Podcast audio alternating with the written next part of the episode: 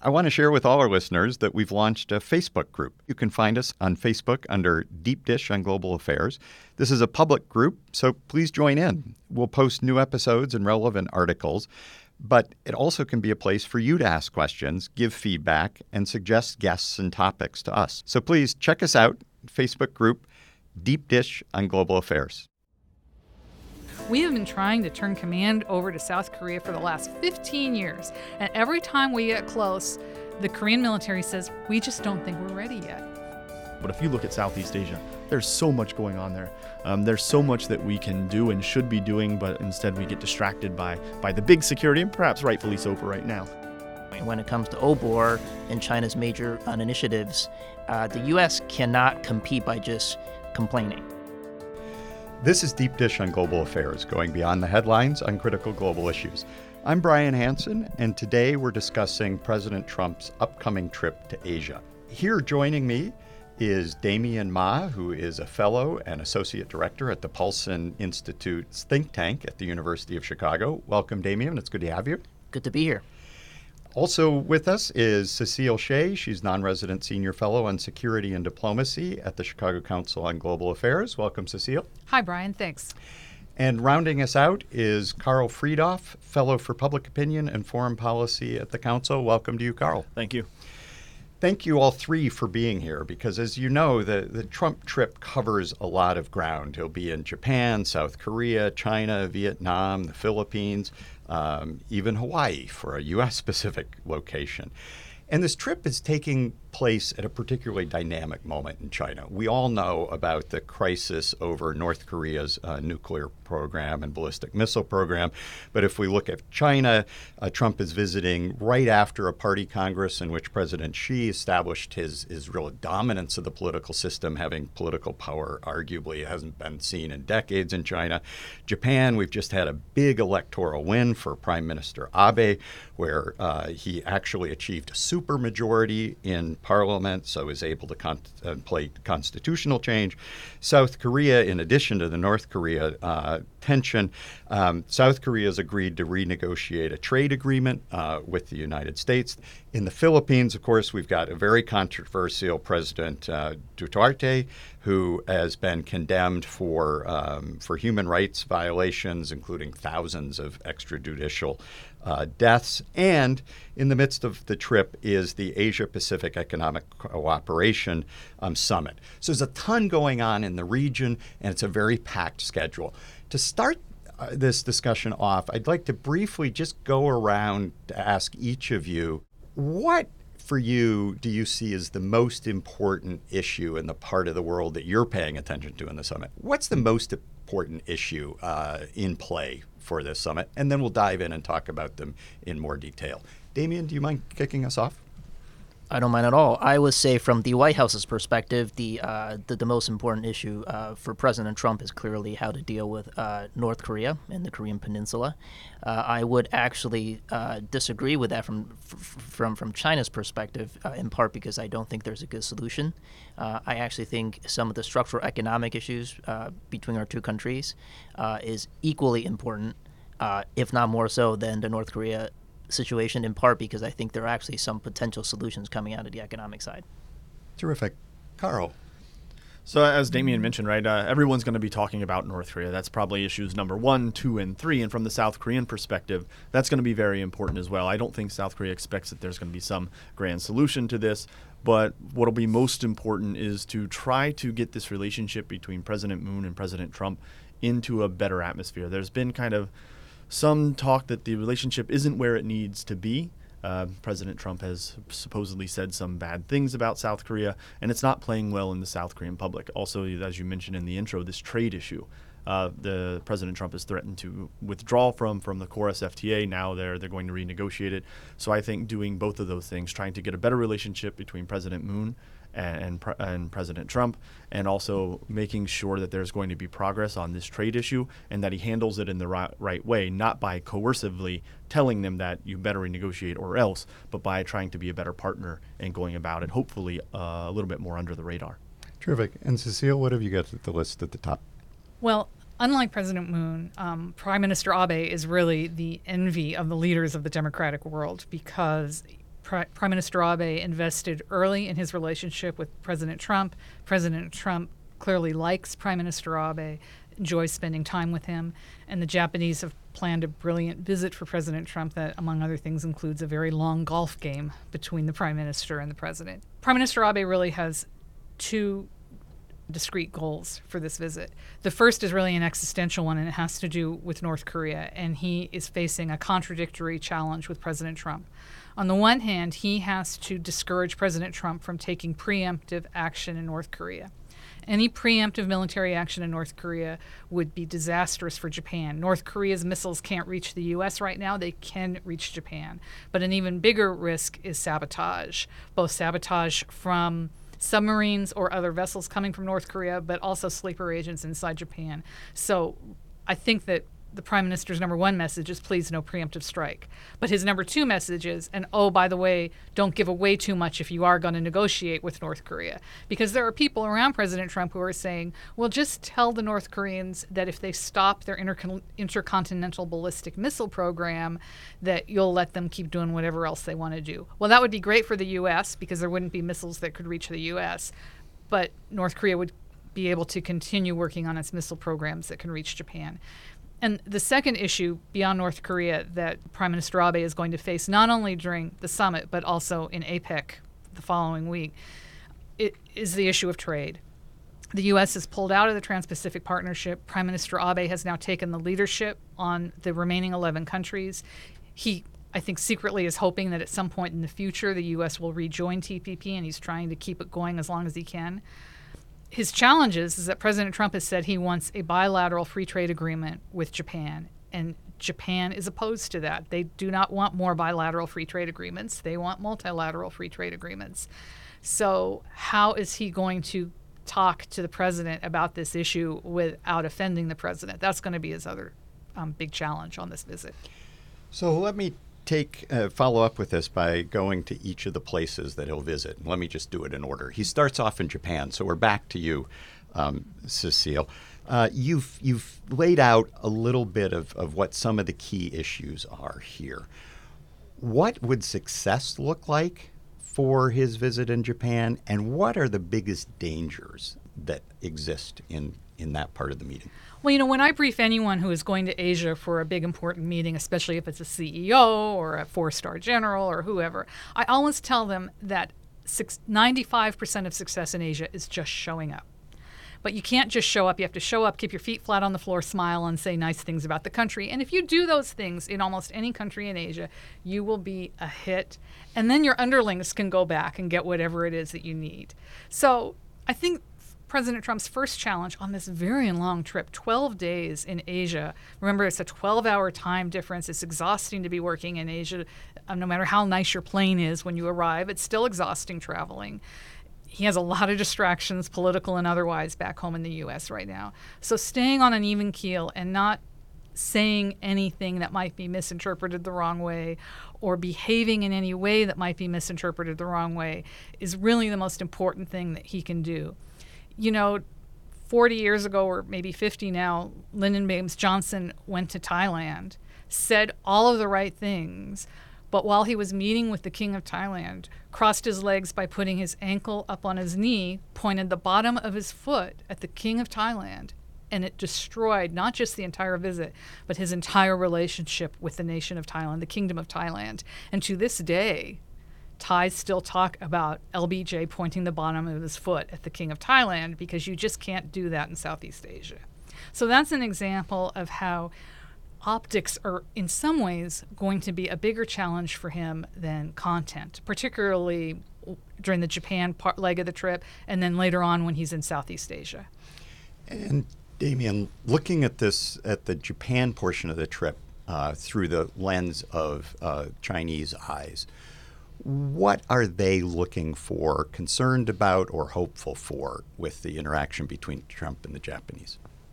Well, I was about to say that, in fact, China may actually have a slight an advantage because they can see what Abe is doing and what, Abe is, uh, is going through the motions optic wise with Trump, and they can certainly tweak at the last minute if, if something didn't quite work out. So from the optic standpoint, I actually think uh, the Chinese could you know uh, try to one up Abe, so to speak, which is not s- certainly par for the course when it comes to uh, a guy like Xi Jinping. I think no matter what happens, they're going to uh, treat President Trump quite well. They're going to dine, dine and uh, you know feed on him, which is a, a, pretty typical Chinese way of doing it. You know, banquet style, banquet diplomacy. I think the key from the optic side is you know does he visit cultural sites like the Great Wall and the Forbidden City? What does he do there? Uh, you know, in our Twitter, social media saturated world, you can bet there's going to be a lot of memes coming coming out of those, uh, whether it's uh, in, in, Tokyo, in Beijing, or in Seoul. So um, that's sort of the optic side, and I think the Chinese are generally pretty good in uh, being very very organized, just like the Japanese are on these special occasions. So I, am I'm, I'm hoping that there's not going to be any huge screw ups, but uh, who knows? Can I ask you something? How are Chinese going to react to President Trump? Because certainly in Southeast Asia, there's a danger that his bluster and his tendency to brag is going to rub people the wrong way. Is that an issue in China? I suspect not so much. There's actually a fairly, uh, I wouldn't say the majority, but there's a minor, uh, a minor kind of vocal support, uh, uh, Trump supporters in China, in part because I think the very minimal they know about him is that he's a successful businessman. You can debate about whether that's true or not, but that's that's certainly the, the perception there. They believe he's an entrepreneur, and a lot of Chinese view themselves as entrepreneur, pick themselves up, pick themselves up by the bootstrap type of people. So there's a bit of a connection there from the business perspective. So they just sort of think of him as a business person that became a politician. Uh, in the Chinese mindset, that's not that unusual. And in terms of substantive issues in, in China, um, one of the things that's expected is that Trump will push on the Chinese in order to exert pressure on North Korea. Um, do you think that'll be successful, or how will the Chinese react to that? I think if Trump insists on linking sort of the economic trade issues uh, with the national security issue, uh, uh, particularly North Korea, that's not really going to go anywhere. I don't think the I don't think Beijing's really going to go for that. And why is that? Beijing's always had a bottom line on uh, what they are able to tolerate on on the Korea issue, and uh, there are just certain red lines they're just not going to be willing to cross uh, and threatening them with economic sanctions could uh, certainly backfire because, uh, as we as we all know, China now has more economic leverage than they did five or ten years ago. Can, can I ask you uh, something on this? We we recently there was someone someone in town, um, someone from the Chinese government, and you know you go through one of these long meetings and it's, it's all kind of government speak and nothing really happens, and in the last 30 seconds is where everything is said. And this guy he came out and said, you know, we we don't want a trade war but if it happens, we're ready for it and we'll win. Is that your sense from your interactions with, with people in China that while they're certainly not asking for it, if it comes, they're they're confident that they'll they can carry it through to the end and, and outplay the United States? Well, I think part of it is sort of playing playing the bluster game uh, that Trump seems to want to play. So I think Chinese are willing to engage in that kind of bluster.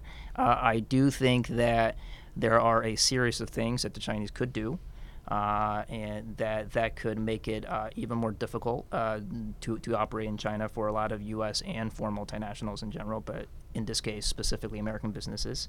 Uh, so there are things they can put the squeeze on. Uh, I know with uh, with with South Korea, they certainly linked it to the THAAD issue, mm-hmm. but you know that's a little bit different when it comes to U.S. business interests because they're m- much wider and more diverse. So it's a little bit harder to do. But China has certain tools that they could use. We've talked about the agenda from the Trump perspective. From the Chinese perspective, what are the what are the goals of President Xi for this summit? I think uh, coming out of the 19th Party Congress, Xi certainly wants to appear uh, optically again as kind of an equal uh, with with with the U.S. president. I think I think that that benefits him tremendously domestically, and I'm sure there will be a lot of kind of propaganda stuff along those lines uh, leading up to the trip and and during uh, the actual visit. Uh, I think. You know, now that Xi has more political power, the question is what's he going to do with, with that power, especially on the economic side. Uh, so, to bring a little bit context into this, uh, the key word in Washington, D.C. now is reciprocity, whereas uh, 10 years ago it was currency, right? When I was in D.C., that was what anybody would talk about currency, currency manipulation, et cetera, et cetera. Now, currency is gone, it's reciprocity. And what that means is that the, the main critique uh, on Chinese economic policy is that there's been quite a bit of reforms, but, there, but there's been no opening up anymore. So it's kind of half of Deng Xiaoping's line reform and opening up. So it's the first half without the second opening up part. So Xi uh, uh, if he were to kind of try to avoid the trade wars, to avoid uh, e- economic tension, uh, by not adding to the geopolitical stuff that's already swirling in the air, uh, he it would I think he would want to certainly try to figure out a way to show that there's more commitment to opening up sectors to U.S. businesses uh, and to establish more uh, fair competitive landscape in China. I think he needs to send a message to the U.S. business community that's been the main, main, critique of Chinese policy for the last five or six years. That uh, he's willing to uh, change a little bit and use his political power in a way that actually uh, lays more of a solid foundation for foreign business uh, for foreign businesses to operate in China. And Karl and Cecile, from the perspective of the other countries in the region, when they are watching the Trump Xi interaction, what are they going to be looking for? What are they concerned about, or what would they be hopeful for? I, I think from the point of view of the South Koreans, they're going to want to see probably some interactions that aren't going to paint South Korea into a corner in in a sense that you know one of the South Korean continual worries is they're always viewed negatively in a, in a essence by by Washington. Um, while while DC knows where Japan is going to stand and they have a clear understanding that they're going to kind of set themselves up as a competitor or a rival to China, there's always suspicion about South Korea. So they're going to look. South Korea would be too close to China. Too close to China, and we've recently seen, you know, right after the 19th Party Congress, uh, Damien mentioned this that issue. Now China, which is South a missile Korea, defense system, right, installed right. by the U.S. in right. response to the North Korean threat. Right, and so ongoing, China opposed this uh, installation. They've come out with unilateral sanctions over the past year or so, and I think just this morning it was announced that everything's fine now all those sanctions are gone. They're going to be best friends. And so uh, the timing is, is, is very curious. So South Korea doesn't want to see themselves put into a position where they are now kind of pushed further and further out of the game. That's always a concern for South Korea. I think the other thing they're going to be looking at is they don't want to see any further provocations, any unexpected provocations from the United States. That's, uh, from what I've heard, specifically why President Trump is not going to be visiting the DMZ and is instead going to be going to Camp Humphreys. That, that is a bit south of Seoul. Um, but my bigger issue on this um, while everyone's been talking about the, the trade agreement, everyone's been talking about North Korea, the issue that not many people or not enough people are talking about is the special measures agreement. That's the host nation uh, support sharing, how much basically South Korea is going to pay the United States for hosting U.S. soldiers there. Which Currently, has been a really big issue for President Trump, right? Around the world, he has claimed mm-hmm. that our allies aren't doing enough. Right. So currently, uh, South Korea's agreement has it pay about $900 million a year. It's going to be renegotiated next year and from everything that the president has said, it sounds like he's going to take a very coercive approach to this. And if he goes off on a Twitter rant about South Korea is a beggar, South Korea needs to pay more, that's something that's really going to sow the seeds of anti Americanism.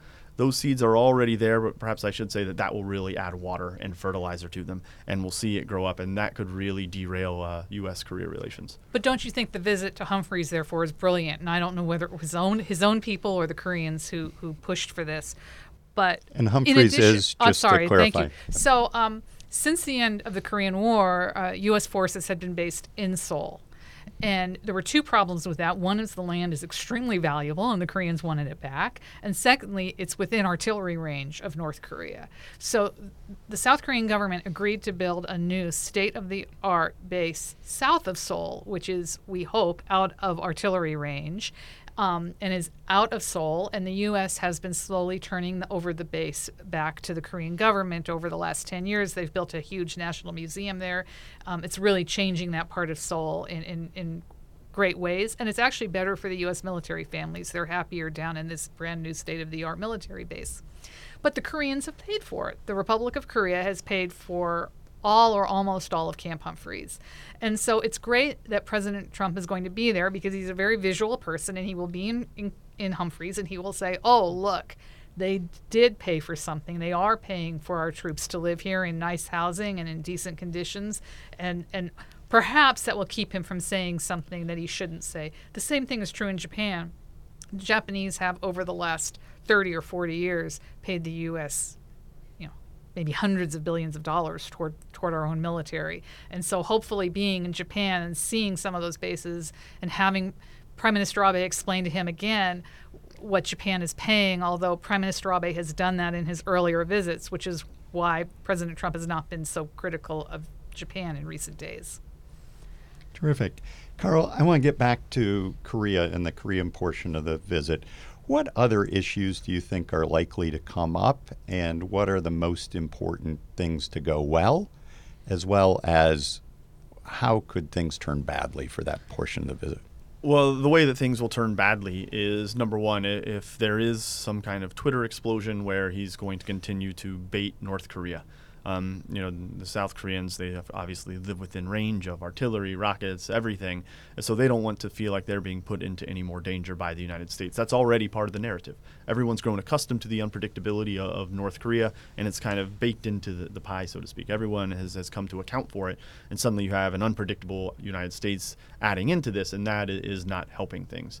Um, again, as I mentioned in kind of the, the preview, the only other major things to get right are are really on on trade um, to ensure that we're not being seen as coercive, we're not demanding too much, and quite frankly, the quieter the trip to Korea is, the better.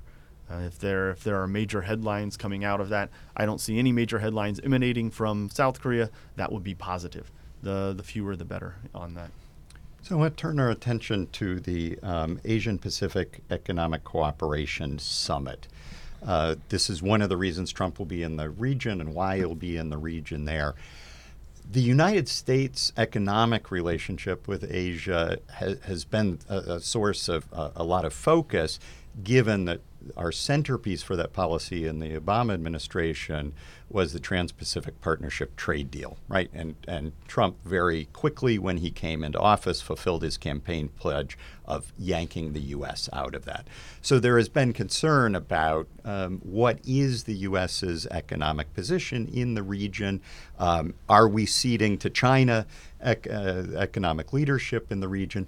How does this APEC summit fit into those dynamics? Well, I think there's three things to look for in the APEC summit. Uh, first of all, the 11 remaining members of the Trans Pacific Partnership will be at the summit. You should look for some level of cooperation amongst those to try to encourage other countries that had been considering joining before the U.S. pulled out to go ahead and join the TPP on the hope that the U.S. at some point in the future will come back into the Trans Pacific Partnership. And so you're going to see a lot of leadership from Prime Minister Abe in particular at APEC dealing with these countries. The second thing, which is going to be very interesting, is remember the Canadians and the Mexicans are going to be there. And we are deep in NAFTA negotiations or something that approach negotiations.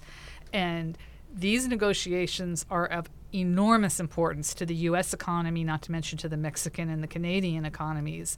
And so I don't know if the president is going to say anything about NAFTA while he's there with, with the other two countries, but he may. So that will be something interesting to watch.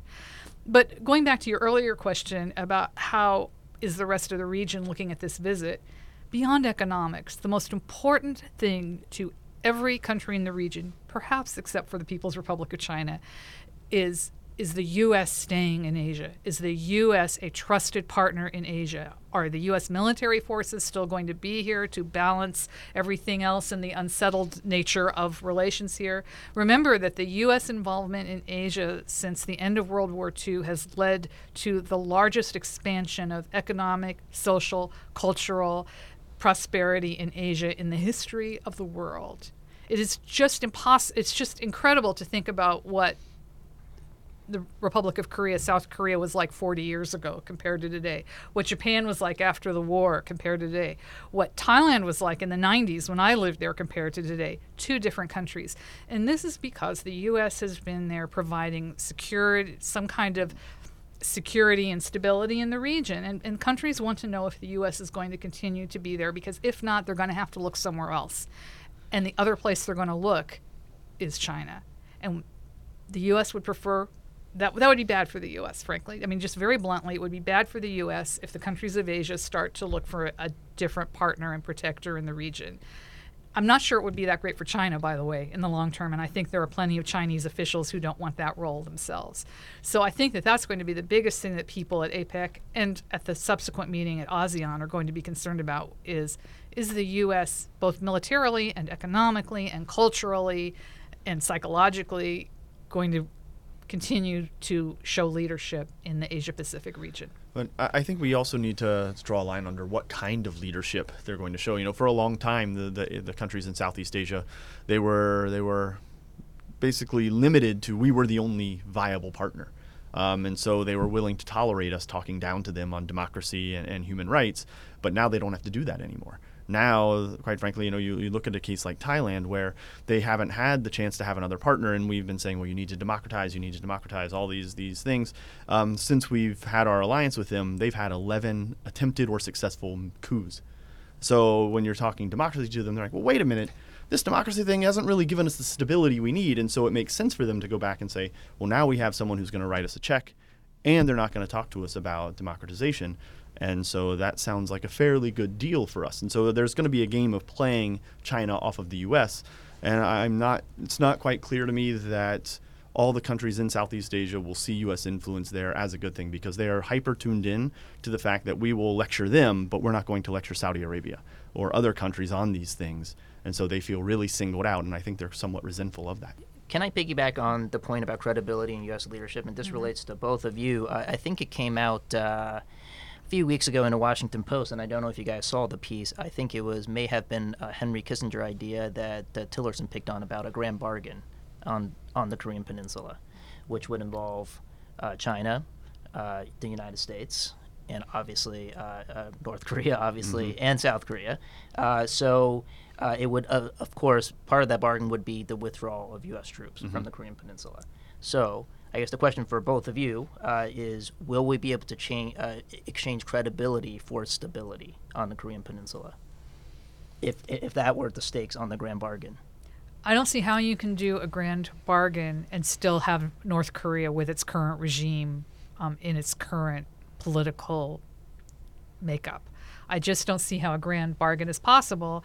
And it just seems incredibly naive to me that Secretary of State Tillerson would think that it was possible, frankly.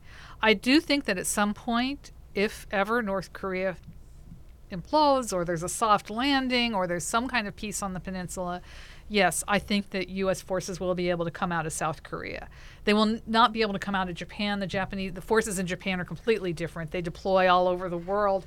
They stay in Japan, but they work other places. The forces in Korea stay in Korea.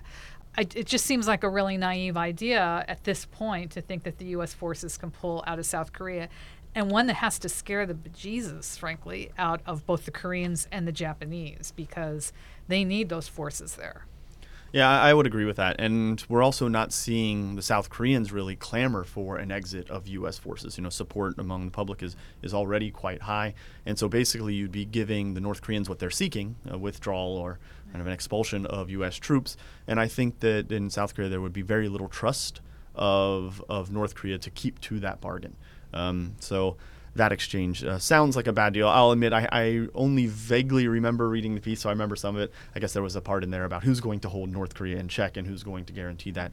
But you know, admitting that I, I don't remember that specific, I, it does sound like not a great deal, and I'm not sure that even the South Koreans would go for that.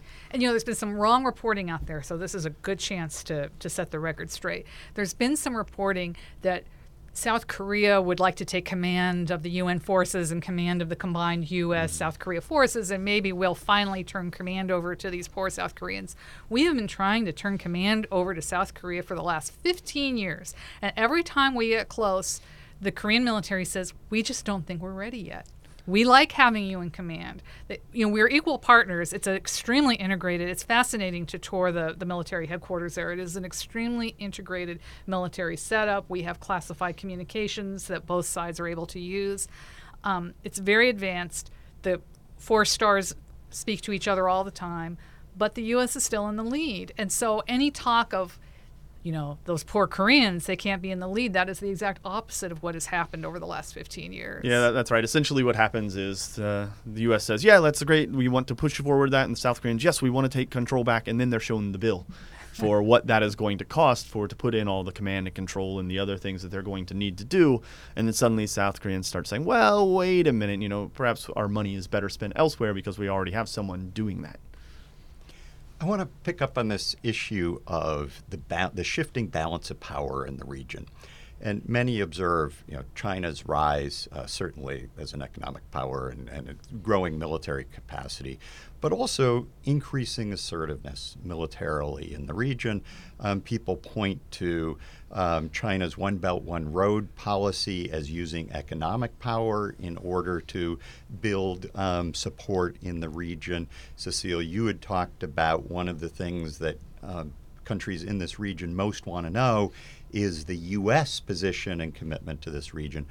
What is the state of play in terms of this struggle for power um, in the Pacific region?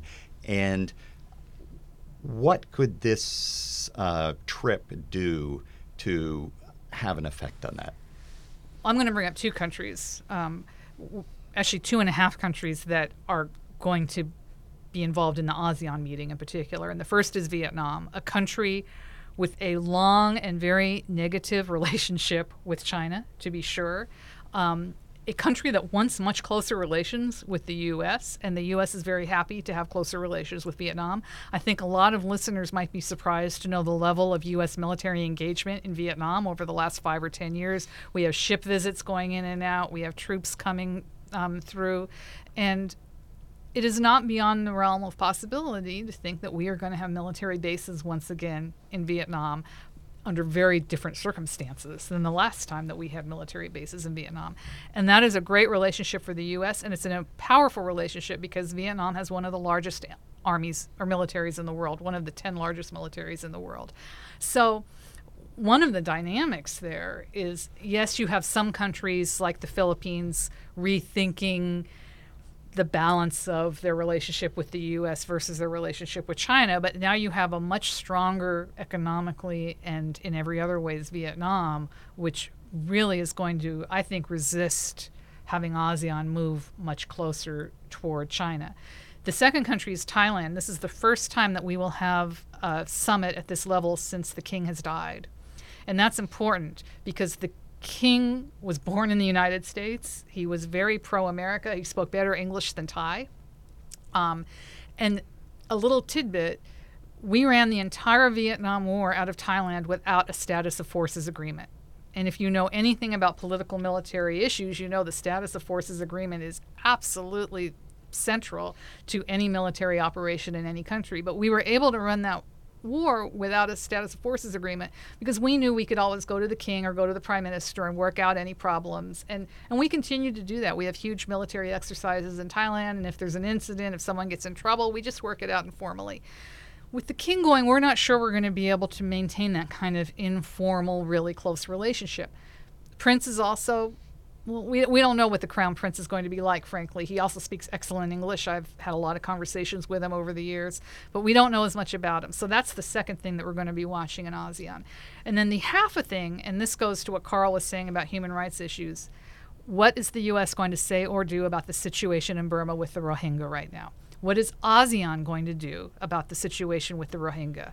Whatever ASEAN says publicly about, oh, we don't want to bother one of our members about a human rights issue, privately, that is not how they behave. I've been at these meetings. They have, over the years, put a lot of pressure on Aung San Suu Kyi's predecessor, on the military government to improve relations there.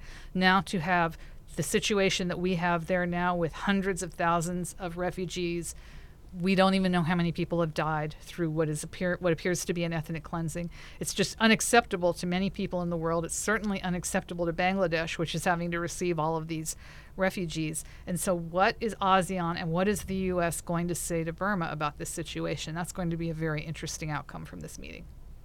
Terrific. Other thoughts about balance of power in the region and how this visit could have an impact in the trajectories?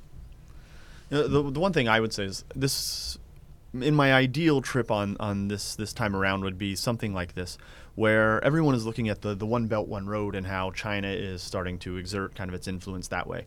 Um, you know, the contracts are basically saying you know, a lot of them are through loans. For Lao makes a great example where they're building a, a railway from southern China through down, down through Vientiane, and it's going to cost about $6 billion to do it. A lot of that is a big loan that is coming uh, from China, but it's all being built with Chinese workers. So none of that stuff is really training Lao workers to, to do any of these things. And one of the things I would love to see is for while the U.S. doesn't do infrastructure and hasn't done that for a long time, it does have a partner in Japan that does that. Mm-hmm. And so it could then start to build on that where they don't have to build infrastructure, but they can start to bring in Japan and then the US and they can really capitalize on what China's already doing. So I think there's too much of a view as seeing the the OBOR, the One Belt One Road as as antagonistic to interest. And I think we could turn that around to make it work in our favor. Because eventually, if, if it follows something like the Africa example, where, yeah, China's built a lot of roads, but once they start to crumble, there's not a lot of know how to try to, to know how to fix them. Where the US and Japan could follow up on that, and South Korea for that matter, and say, okay, well, you have this, here we're going to teach you how to maintain it. And I think there's a lot of goodwill uh, in doing that. And frankly, at a time where the U.S. is basically n- not all that interested in Southeast Asia, um, doesn't seem like it's doing a lot as compared because all the focus is on Northeast Asia with North Korea. That would be a really big opportunity for the U.S. and Japan and South Korea to come together, focus on Southeast Asia, advance their political influences, but also I think they could do a lot of good in that region in terms of you know building more infrastructure and not only building it but making it more useful to the people who are going to use it over a longer period of time. And we may not build roads, but we build schools, for instance, and which hospitals. employ people and hospitals. And and you're absolutely right, Karl every one of those countries would rather receive aid from the United States than China because we employ people, we don't bring in a lot of foreign workers, and and they see real benefit from that. And they would also prefer to buy military equipment from the U.S. and from China because they see it as being very high quality. And so this is another reason that we need to keep our foreign aid budget at levels that it is or maybe even higher because we are trying to counterbalance aid from particularly from China but also once again cold war comes back to haunt us also from Russia so we need to be in there proving that we are still a worthy friend and ally. Damien. I'll just add a few very simple points. I think uh, one, clearly China uh, is looking for more str- uh, strategic space, as they say. Uh, that's not that's not a surprise. Mm-hmm. For, and what does that mean? Uh, it wants to. It doesn't want to be boxed in by a major superpower on its uh, you know eastern flank uh, that is uh, seems to me very normal for a for an economy that could potentially be the largest economy in the world over the next 10 to 15 years. If that's their thinking, I'm not surprised. But let's not forget, Asia is also composed of a tapestry of uh, major and middle powers. Mm-hmm. Uh, J- Japan's one of them, South Korea, India. Uh, China does not have the strategic condition that we do here in the Western Hemisphere for the United States. So that's point number one. Point number two, uh, in terms of balance, uh, I am never. I, have never been of the view that there's sort of this Team USA versus Team PRC happening in in much of Asia. Asia is a very complicated and diverse place. Uh, if you just take Singapore, right? Singapore uh, always tries to hedge, always tries to play plays one off the other, and I suspect many countries in in Asia do very similar things. Uh, and which leads me to the third point: when it comes to OBOR and China's major uh, initiatives uh, the U.S. cannot compete by just complaining. Uh, yeah, you can't you can't right. compete uh, with with with nothing. I mean that right. that just doesn't work. Uh, so you have to figure out what do we offer that's tangibly different from OBOR, but also meaningfully helps uh, uh, countries in uh, you know in Asia. When Thailand comes to us and says, "Well, we got OBOR here. What do you have in Washington?" We can't say, "Well." we just hate the AIIB. That's not that's not a solution, right? So we got to offer something, and I'm not clear what it is in the post TPP world. What we have to offer that can tangibly uh, counter China's OBOR because they're putting serious money behind it. One thing that we can offer the Chinese and the rest of people in the region is some kind of acknowledgement that we do want them studying in the U.S. and they will be able to get their visas, and we are going to renew their visas the visa policy of the last year has been disastrous for U.S. long term relations in Asia. And I wish the press was more focused on this. But obviously, there's a lot of things for the press to focus on lately, so this story has been kind of lost. Throughout 100 years of U.S. history, educating people from developing countries in the United States and then sending them back to those countries has been very good for the U.S. It has meant U.S. multinationals have a cadre of people to hire in those countries. It has meant U.S. ideals of democracy and liberalism get transferred to these developing countries. It has meant that our own linguistic resources are enhanced because some of these folks stay in the U.S. and make us a better country. And the fact that so many people are choosing not to study in the US right now, but are studying in Great Britain or New Zealand or Australia is really a long term disaster for US national security. And I have now said it, so maybe the press will pick up on this story. Yeah. I agree. I mean, I think linking national security to human capital is actually a pretty interesting way of thinking about it. And I, want to jump in on Damien's third point about you know the U.S. not offering anything. I don't think the U.S. is going to be in the position to offer anything for at least the next three years. Um, but you know this is why we have allies, and Japan and South Korea have both been talking about we want to be taken more seriously within the alliance. Uh, now's the time to step up. We need our allies to step up and start doing something. And Japan is already active in Southeast Asia, and, and Korea is there too. But I think they can hopefully set the stage to hopefully hopefully drag the U.S. into that relationship as well. As I, I increasingly, you know, personally, I, I don't know what everyone eh, around the table is thinking. I'm increasingly bored by Northeast Asia, and yeah, it's kind of got the sexy topic of North Korea. There's a lot, but the, the, the economies there are already developed. There's and it's not a super diverse region of the world. But if you look at Southeast Asia, there's so much going on there. Damien was mentioning kind of the, the tapestry that, that's there, the economic development. Um, there's so much that we can do and should be doing, but instead we get distracted by by the big security, and perhaps rightfully so for right now. But Southeast Asia, I think, is increasingly where the future is at and where we need to focus. And the long term security implications of the South China Sea and the long term economic implications of keeping the lines of communication, which means the sea lanes through the South China Sea, open for trade, are immense. The economic and security implications are beyond anything that we can really comprehend right now.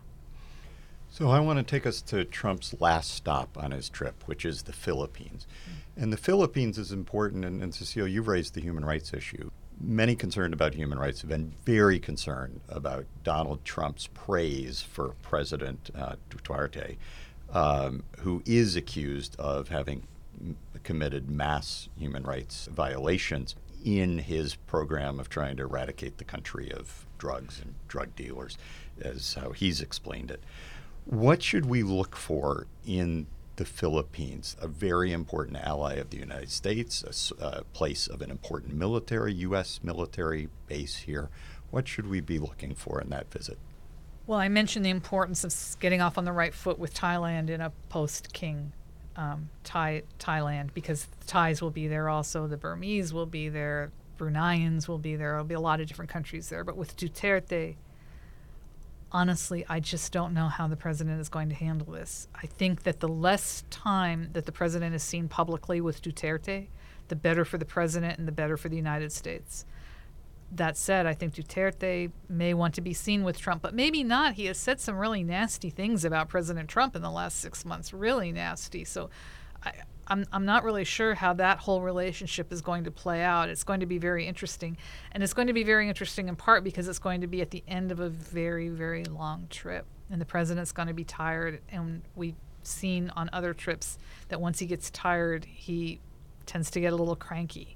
So if I were Duterte, I'd be very careful, frankly, because he could really, the president's opinion of the man could change pretty quickly. I, I tend to think that there's going to be some kind of great admiration between the two. Um, the reason I say that you talked about the human rights abuses and this ongoing battle on, on the drug war, but something that the U.S. media doesn't really mention or will, will fail to mention or perhaps just blatantly ignore is that his approval rates are really high. Um, looking 70 to 80 percent, and that really tells you that while we may disagree with it, that there has been a lot of there's been a major drug problem in the Philippines, and no one has dealt with it. So while we've been criticizing them for all these issues, we haven't led to anything to give them. No one has really taken the mantle or taken the, the, the reins to try to alleviate that problem. And so, as bad as the abuses are, the fact that the public is saying, yeah, we need this to happen, and his approval rates are so high really tells you something about what's going on there. Um, yeah, whether or not the president should be spending time with him, uh, that's a, a, a different case. But I think they'll kind of hit it off because they're both you know, one is, is apparently a strong man, and one is a strong man, perhaps in waiting. You can judge whichever one of those two uh, are, are which for yourselves. So I think there will be some kind of admiration, and they'll hit it off. And I, I expect that that visit will actually go better than most people expect. So you've given us a, a number of things to look for over the next two weeks uh, during this visit. I want to close by asking each of you to offer one piece of advice for President Trump, something he should bear in mind for this trip. Show up, keep his feet flat on the floor, smile, and say nice things about his hosts.